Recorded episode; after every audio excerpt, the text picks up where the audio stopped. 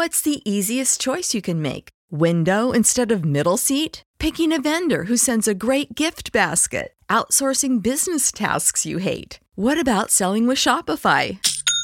Whether you're selling a little or a lot, Shopify helps you do your thing, however you cha-ching. Shopify is the global commerce platform that helps you sell at every stage of your business. From the launch your online shop stage to the first real life store stage, all the way to the did we just hit a million orders stage? Shopify's there to help you grow. Whether you're selling scented soap or offering outdoor outfits, Shopify helps you sell. Wherever and whatever you're selling, Shopify's got you covered. Sign up for a $1 per month trial period at shopify.com slash try. Go to shopify.com slash try now to grow your business, no matter what stage you're in. Shopify.com slash try.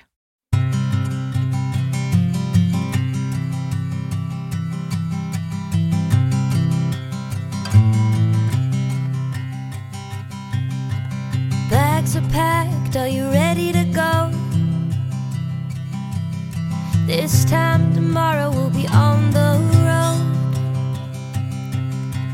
Riding with you in the sunnier days. I wouldn't want it any other way.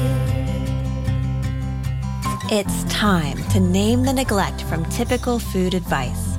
Welcome to the Find Your Food Voice podcast, hosted by me, Julie Duffy Dillon. I'm a registered dietitian with 20 years of experience partnering with folks just like you on their food peace journey. What have we learned? Well, cookie cutter approaches exclude too many people, and you don't need to be fixed. It's not you. It's not me. It's all of us. Only together we can start a movement and fix diet culture. And we will. Let's begin with now.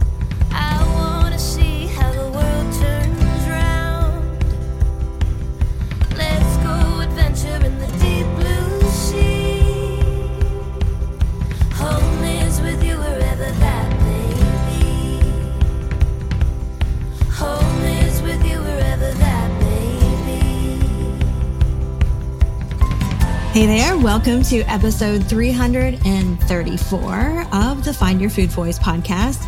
I am Julie Duffy Dillon, registered dietitian, and welcome to the school lunch edition of Find Your Food Voice. Yes, it's that time of year. And if you have been listening to the show for a while, you probably already know that I am cringing because it is back to packing lunches. Now, I actually find some pleasure in finding the lunchbox and, you know, the cute little containers. Um, but there's something about the chore, especially 10 o'clock at night when I really should be already going to bed. Um, and packing the lunch. It's just like I'm all out of decisions. so this is the time of year where I try to start to think about how can I actually help future Julie out? A lot of times that includes making a grocery list that's going to include some more foods that are easier to pack that some people like to judge. And yes, my kids have been told that they have something bad in their lunchbox. And you know, I did not respond favorably. and I have every year um, I don't know if I did it last year because now my kids are getting older. And let me tell you, when you raise your kids to be fat positive and that all foods are just fine, they can do a pretty good job at vocalizing when someone shames them about their, their lunch choices. But I digress. Part of what I always used to do when they were younger, before they had words to express themselves, is I would put in a kind of a, a similar document, this little card that the feeding doctor um, has on her website. And I'm going to put a, a, link to it in the, in the show notes, but I also am going to put a link, uh, on my website. If you go to julieduffydillon.com slash school lunch, you'll read about all, the card that I make every single year.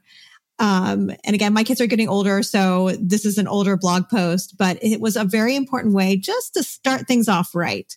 And so check those out. But what this podcast in particular is about today is imagining a world like a sort of food utopia where people were encouraged as they are going through their school years when they are school age to continue to connect with their own food voice. What would we what would we need to do differently as a society? What would we need to do differently as we are interacting with kids and they're eating lunch? What can we personally do differently and how can we raise our children to help them to continue to connect with their food voice when they're interacting with other people who make other food decisions that are fine for them, but just not the same that they're making for themselves. So I have a bit of a rant. I have five things in particular that I want to share with you. And I hope it helps. I hope it helps you to set the school year off in a way whether you're a parent, a caregiver, a teacher, or somehow connected to schools, I hope it helps you to further connect to your own food voice. So we are going to get to this rant, but a quick message about um, the Find Your Food Voice book, and then a word from our sponsor.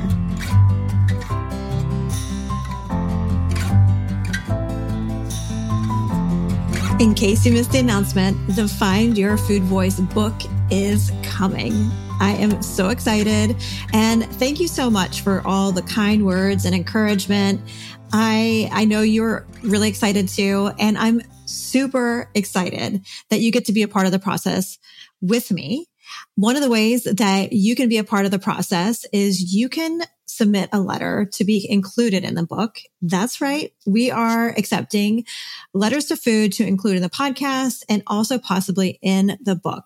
And we're going to pick I believe it's 10 letters to include with every chapter and kind of go through different parts of finding your food voice. And if you'd like to submit a letter for the podcast, we need those too. Uh, but also the book, you can do that by clicking on the link in the show notes, or you can just send it over to info at juliedillonrd.com. The other way that you can be a part of the process is you can join me live as I'm writing the book. So you can join for free on TikTok. I will be doing a lot of the lives on on there.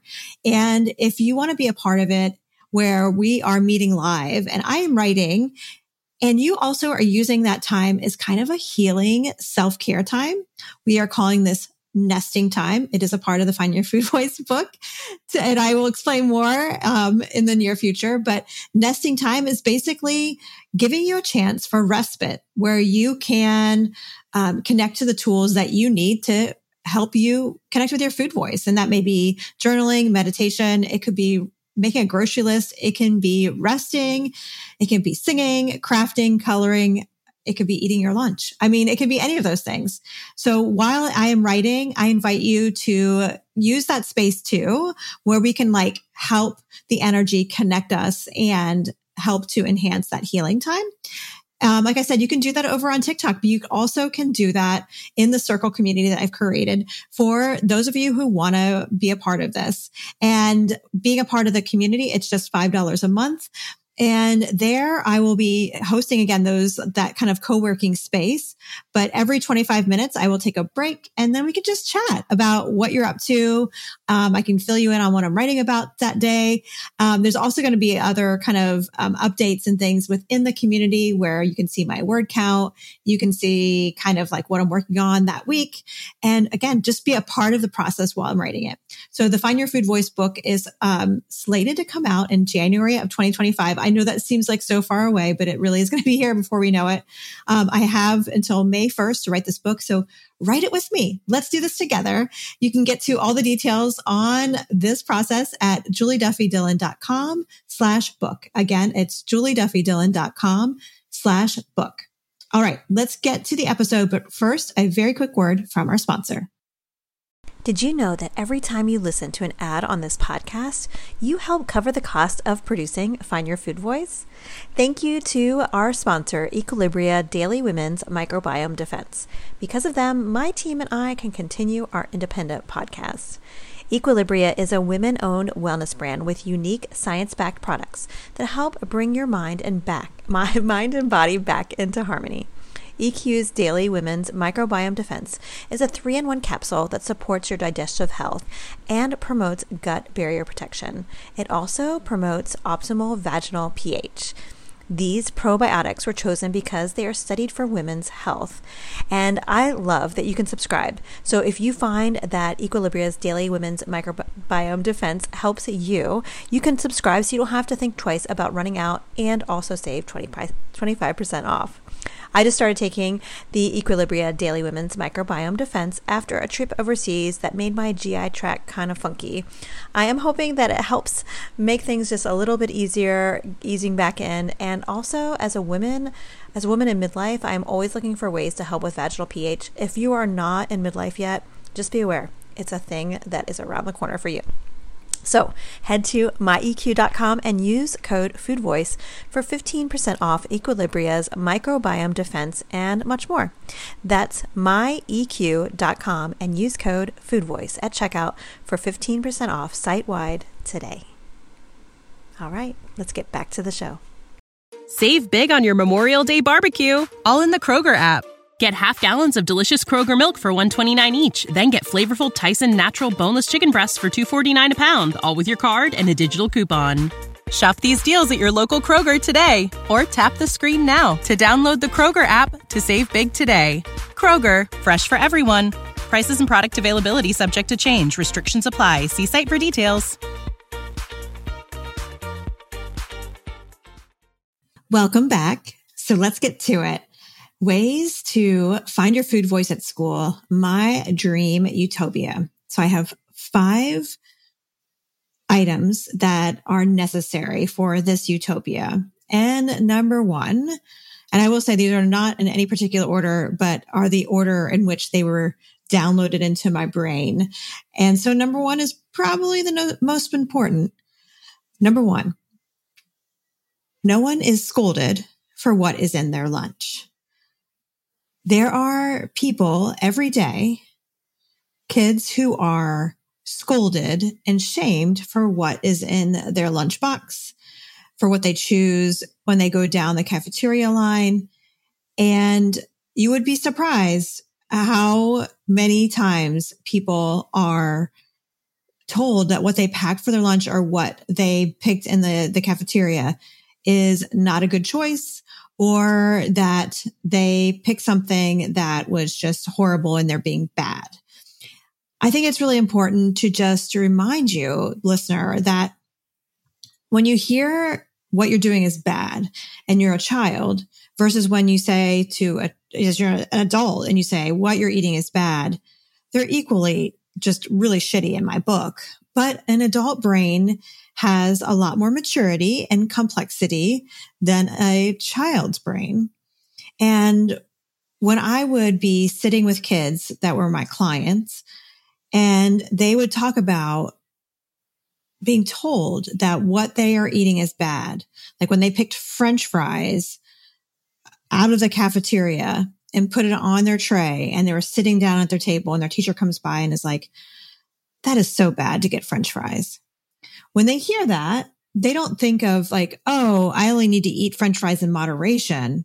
No, they think when I hit somebody, that is bad. And I did something wrong. That's immoral. So when they hear eating french fries is bad, it's going to land the same way. And as adults, again, it's not great for us either because it's french fries are not immoral. Like this is a food choice. And even more when you're a child and you don't have any of the, um, the ability to make choices like on where it comes from and, and the issues that may come up for you. But I think it's really important to remember that a kid is really starting to experience food at, by themselves when they're at school. And when they're told that their food choice is bad, by a teacher or a parent or another child, it is something that is super, um, basically is this big wedge that's put in their brain that helps to disconnect from their own food voice. In particular, big offenses that I saw were kids being mocked or scolded or told they're bad for having processed food in their lunch. Sometimes it was behind their backs and sometimes it was right to their face. And I even heard about school systems giving children demerits when they had things like Doritos or other packaged kind of chips in their lunch. And, you know, this is so problematic on so many levels, but like, think about a child who's bringing their lunch to school. Most of the time, I know there's sometimes that the kids are packing it themselves, which is just another conversation that's equally important here to why you shouldn't scold them. But for many kids, especially when they're very young, they are bringing a lunch that their parents provided. And when they get in trouble for eating a food that their parents who love them very much and worked hard to get that food, when you are scolding them, it's really getting in the way of their relationship with their parents and their parents' relationship with the child. It makes it very messy and complicated. And again, this is something that I would see in real time working with younger children and how they felt like they were so responsible um, and how they were then responsible to to um, teach their parents to do something different but yet also feeling really like stuck in a rock in a hard place or whatever the saying is because they knew their parents loved them. And they knew that telling their parents to not pack that food was something that would be shaming for the parents and really and again stuck in a really weird spot. It's totally a common practice for healthcare providers to tell kids to tell their parents to pack something different. And i have a really big problem with it there's also this part of shaming kids because of what they bring into their lunchbox.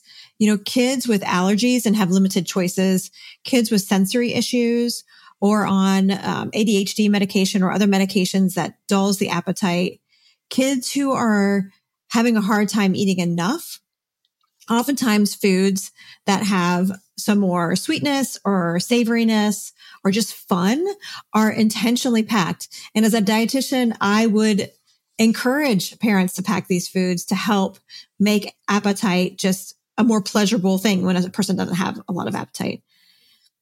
So again, scolding a kid for what's in their lunch is super problematic for kids who may be struggling with all these different things. But even more, the thing that I think is the, the worst of all is when a kid is experiencing food insecurity and the choices that are in the lunchbox are all of the choices that they can have. Foods that are shelf stable for a very long time are really important. They're important to our food supply and especially important for folks who may not have consistent food coming into the household. So they need stuff that's going to last a long time. And shaming kids, scolding them for what's in their lunch, I think is um, blaming a kid for their food insecurity instead of really blaming the system and working towards fixing the system. Um, I think it's really important for even for those of us who have enough um, food security to not shame people for shelf stable food and um, also teach your children to not like I, it's one of those things that I just tell my kids no one appreciates hearing your opinion on their food choices and I think we should tell all the kids this. Nobody should be teasing because of what's in the lunchbox. Teachers, administrators, coaches, parents, other kids. Like let's, we can talk about food as like an enjoyable thing, or I, I enjoy this, or I enjoy that. I don't enjoy this, but judging a kid's food choices has so many issues to it. I mean, these are just the first four that I thought of. And I, one of the things that I hope you can um, communicate to your kids is that it's really important to not judge another person's lunchbox choices or what they have on their tray. Sometimes we say things like "Don't yuck their yum," and um, kids re- they remember that. So I want to go also to the flip side of this. Besides, don't scold people for what's in their lunch. I think we should also not reward people for what is in their lunch. I know you've heard it. Oh my gosh, you're being so good today. I feel so bad because you're being so good. Or you pack such healthy food. Or, oh wow, you always have these like foods that's from scratch. Like no one should be rewarded for what's in their lunch either. And I think it goes with like what I was talking about before was scolding people, rewarding people because they have more access to food, that they have more resources and so more time to prepare food from scratch. And they may not have a condition that prevents kind of, uh, I don't know, senses don't bother them and they enjoy lots of different types of foods. That's just a difference. And rewarding people, not only is it just like an asshole move, but it also is something that has I've seen it become problematic over time when I work with clients with eating disorders. And people would tell me as adults that they had this core memory of being um, congratulated because of what was in their lunchbox. And people were just like, Oh, you eat so healthy. You're so good. And that became a part of their identity. So much of child development includes forming one's own identity. And there's so many things that a person can incorporate into their identity. But being a healthy eater you don't want that to be their identity because that means as an adult, if their body changes, because if we live, if we continue to stay alive, our body's going to change because that's just how bodies are, then that will impact their ability to eat enough food. Um, they can't, oftentimes people really struggle with moving away from that identity as a healthy eater again, you don't want that to be someone's core identity or one of the main ways that they identify themselves. We really want people to connect with their voice, to connect with the things that they enjoy and not be rewarded because of what they decide to eat. All right, let's move on to number three. In my dream utopia, where people are just practicing connecting to their food voice, Kids can eat their lunch in any order they choose. This, of course, is something with my own children I saw happening in um, the younger grades, especially preschool through probably third grade. Some folks saying, Hey, you have to eat the healthy things first. If your parents packed a food, food, uh, fruit or a vegetable, you have to eat that first. The dessert is last. Um, doing that is something that will be teaching a kid to one, um, to not trust their body, to be ashamed of wanting something that is super yummy, and that eating fruits and vegetables is this chore you have to do.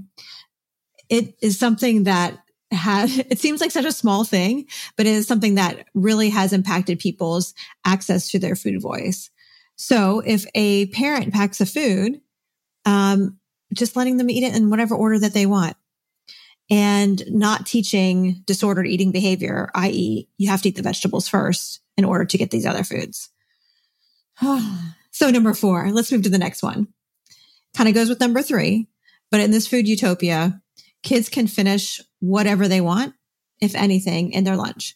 Now, as I say this, there may be some exceptions, like if someone needs to take a medication with their lunch, um, or their blood sugar is low or something.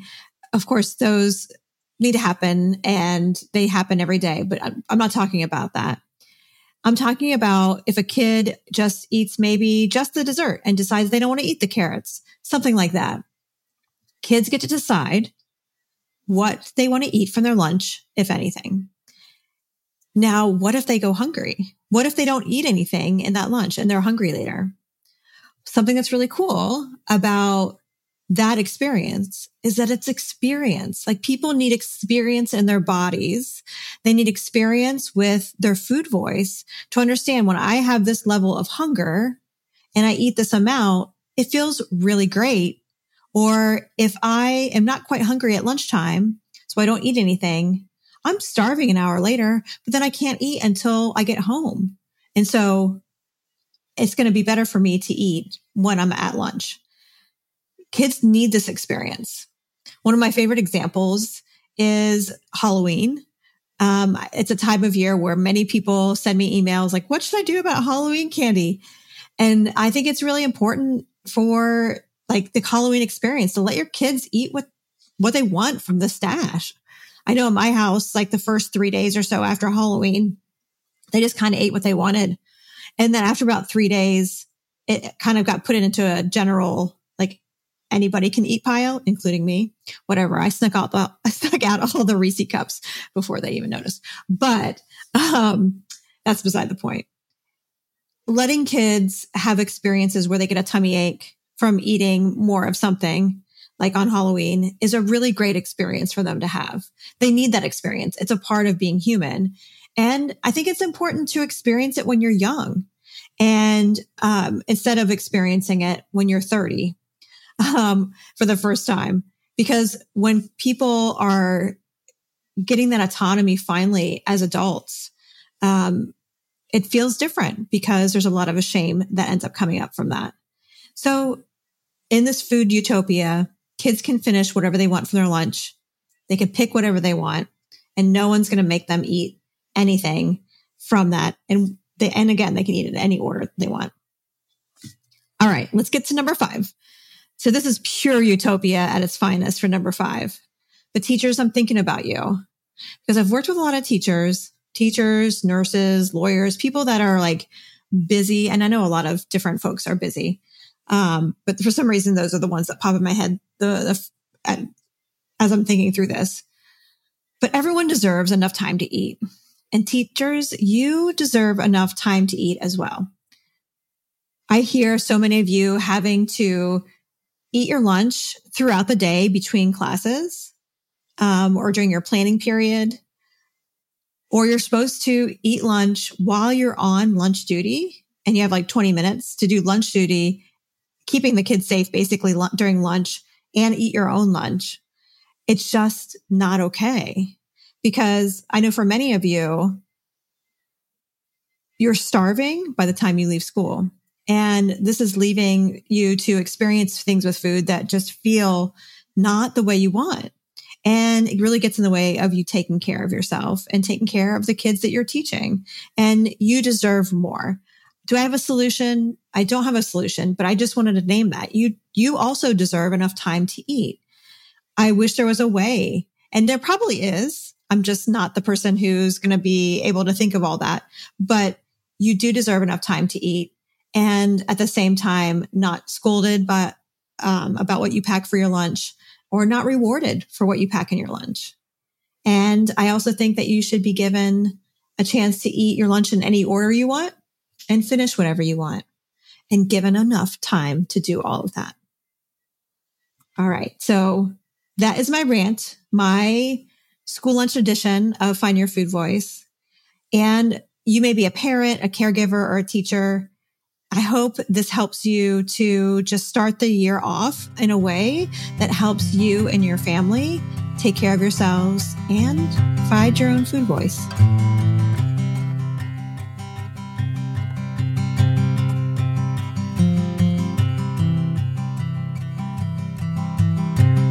So there you have it. I hope you enjoyed this Find Your Food Voice podcast episode. And I will be back next week with a new episode. And I just want to send a reminder again to send us your letters to food. I am out of letters and I need more letters from you. So you can send it over to our email inbox, info at juliedillonrd.com. There's a place you can submit it on our website.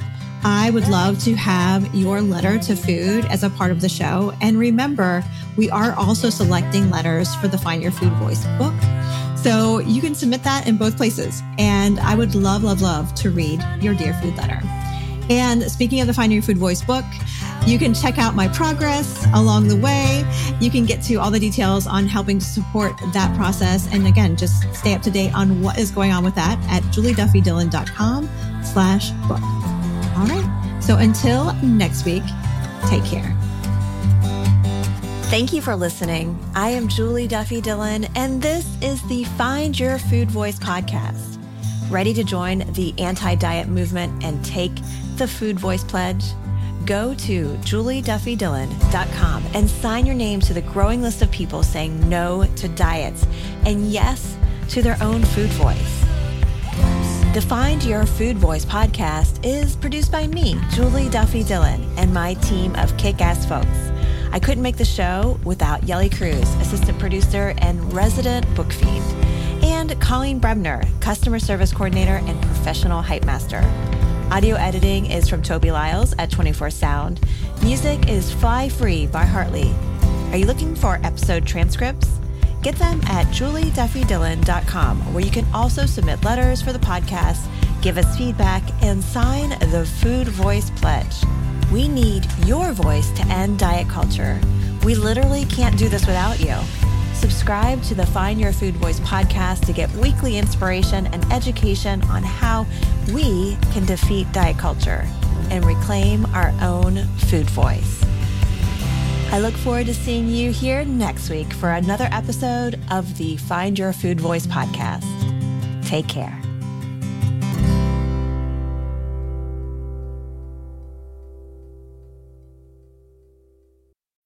When you need mealtime inspiration, it's worth shopping Kroger, where you'll find over 30,000 mouthwatering choices that excite your inner foodie. And no matter what tasty choice you make, you'll enjoy our everyday low prices, plus extra ways to save, like digital coupons worth over $600 each week. You can also save up to $1 off per gallon at the pump with fuel points. More savings and more inspiring flavors make shopping Kroger worth it every time. Kroger, fresh for everyone. Fuel restrictions apply.